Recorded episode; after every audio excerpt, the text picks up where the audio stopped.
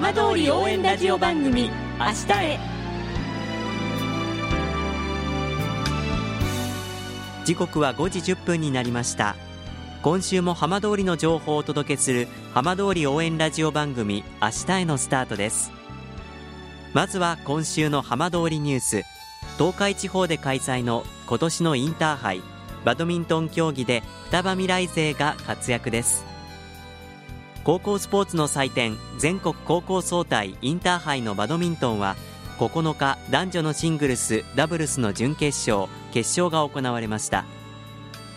女子シングルスで双葉未来学園の3年生水井ひらり選手が優勝を飾りました。水井選手は6日の女子団体に続いての2冠です。女子シングルスは3年連続で富岡双葉未来勢が制しています。水井選手は3月の全国選抜大会で個人2冠に輝いていて今回優勝候補として注目を集めていました。県病院局が富岡町の県立双葉医療センター附属病院で運用する多目的医療用ヘリコプターの運航が今年10月にも始まることが分かりました。来月9月上旬から試験運航を重ね安全性などを確認した上でスタートします。この多目的ヘリは双葉郡などの救急医療体制の充実に向けて県が導入するものです。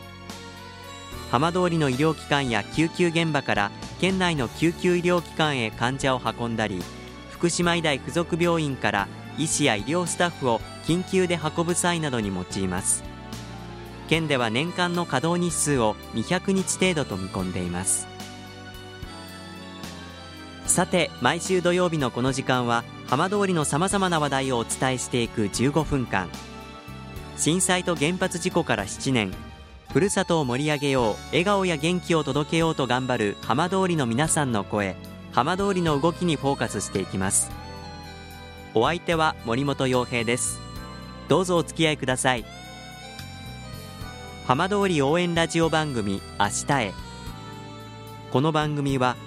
地球を守る未来をつくる東洋システムがお送りします。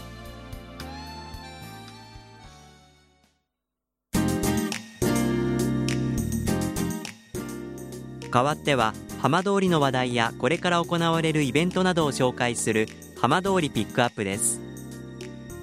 双葉郡の中高生たちが参加する交流会双葉ワンデーサマースクールが今月初め郡山市で開かれました。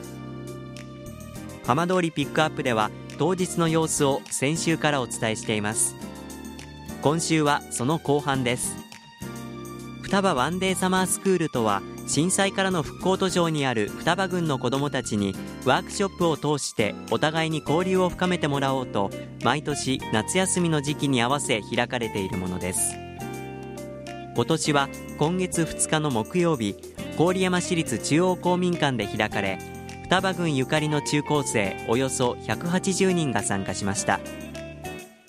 特別講師は双葉の教育復興応援団を務める作詞家の秋元康さんの呼びかけで集まった4人。人気アイドルグループ HKT48 の指原莉乃さん。IT 企業社長の藤田進さん。フリーアナウンサーの古舘一郎さん。俳優のリリー・フランキーさんというメンバーがオリジナルのワークショップを開きました。このうち古舘さんのグループではしゃべりベタ大集合恐るべき伸びしろと題してワークショップを開きました。何か言ってっつってこうマイク突きつけられたりみたいな感じになると発表みたいになるとみんなドギマギしちゃうでしょ？でもそうじゃない感じだとバーッと喋ってるんであみんな楽しそうに喋ってるなと思ってほっとしました。そして古舘さんは昼食のお弁当を題材にこの特別講義を進めましたやっぱり前半僕も反省してますけど何か言ってっつってこうマイク突きつけられたりみたいな感じになると発表みたいになるとみんなドギマギしちゃうでしょ？でもそうじゃない感じだとバーッと喋ってるんで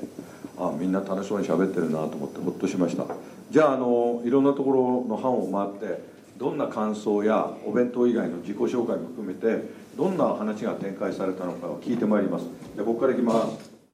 古舘さんのトークに少しずつ子どもたちも心を開いていきました。今日このワークショップ古舘さんのワークショップはどうして選んだんですか？あまり家庭で話ができないからです。でも古田さんと会って嬉しかったです。家に帰ったら家庭でいっぱいあの話をやりたいなと思ってます。今日はどうして古舘さんのワークショップ選んだんですか？えー、っと僕はあまり初めて会った人とかと上手に話せないんで喋り下手集まれって書いてあったんで僕が、はい、やってみようかなと思ってきました。僕も古舘さんがあの歩きながら実況練習してたって言ったんで僕も歩きながらなんか話す練習してみようかなと思いました。すごく充実した時間を過ごせたと思います。喋るのがちょっと苦手で人前だと上がってしまうのでそれ克服できたらいいなと思います。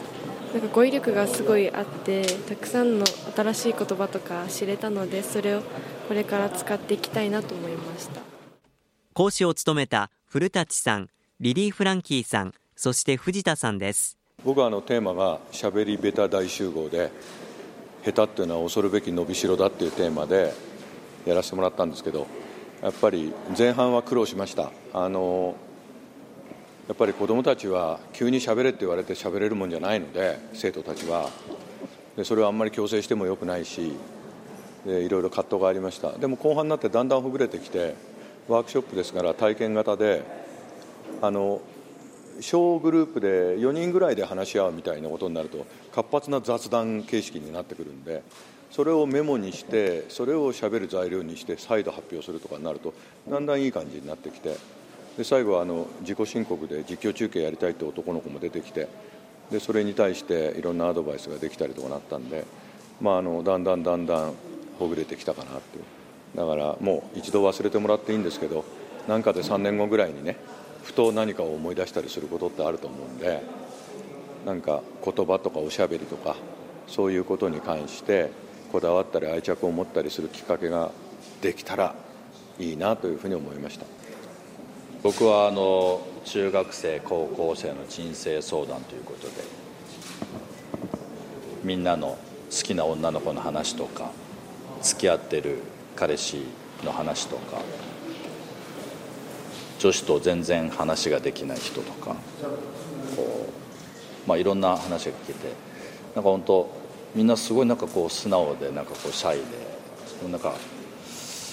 でもなんかすごく本当面白かったですね。相当笑かしてもらいました今日は、はい、楽しい一日でした。僕は YouTuber になろうという企画をやったんですけどあの福島の中学生の子がメインだったんですけどあのすごくシャイでおとなしかったんで、まあ、大丈夫かなと思ってたんですけどあのカメラが向けられると別人のように YouTube やってましたんで、えー、福島から新しいスターが生まれることを期待しています。ワークショップを終えてプロデュースした秋元さんも手応えを感じていました。やっぱりうん自信を持ってほしいと思うんですね。やはり、えー、自分たちの可能性、えー、未来は自分たちで作るんだと。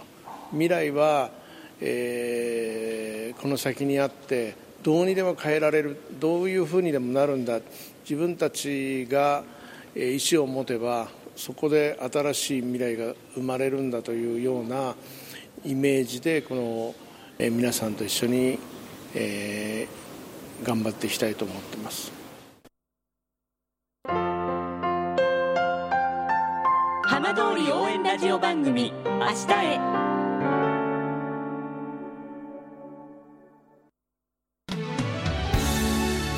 浜通りの情報たっぷりでお送りしてきました浜通り応援ラジオ番組明日へ。この先も番組では頑張っている皆さんにどんどんマイクを向けていきます。来週のこの時間もどうぞお楽しみに。この番組は地球を守る未来をつくる東洋システムがお送りしました。